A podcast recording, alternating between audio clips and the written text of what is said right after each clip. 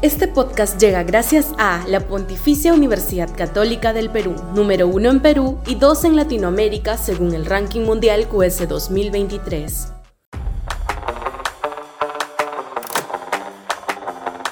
Allanando el camino del outsider. Sudaca, Perú. Buen periodismo.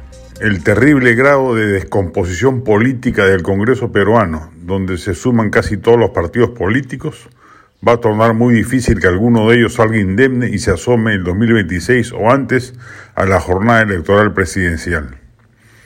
La crisis política que vive el Perú desde los tiempos de Kuczynski, ante la tosudez no solo del keikismo, sino del propio PPKausismo, ya hasta tenían gabinete armado y de ambas partes surgieron torpes asesores que lo petardearon, ya ha incubado un outsider con el triunfo de Pedro Castillo en dos mil veintiuno.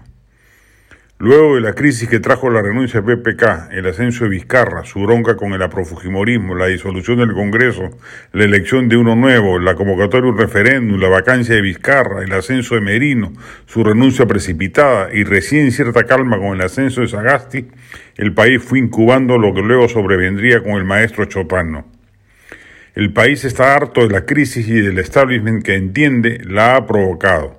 La inmensa mayoría de la ciudadanía quiere vivir en democracia a pesar de todo, pero en una democracia estable que no genere zozobra permanente ni haga trastabillar la perspectiva vital de cada quien. A esta situación de crisis política que persiste a pesar de la salida de Castillo del poder, se suman otros dos potentes factores de hartazgo ciudadano: la indignación creciente que provoca la inseguridad y el malestar galopante de la crisis inflacionaria que de milagro no han generado ya un estallido social significativo.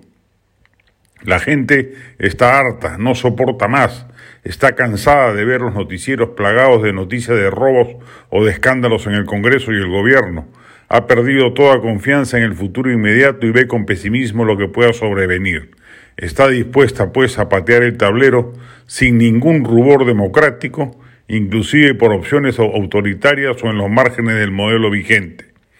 La clase política y los poderes fácticos, que hacen poco o nada para presionar por reencontrar el rumbo, están sembrando el terreno minado de un candidato disruptivo, imprevisible, de alto riesgo democrático.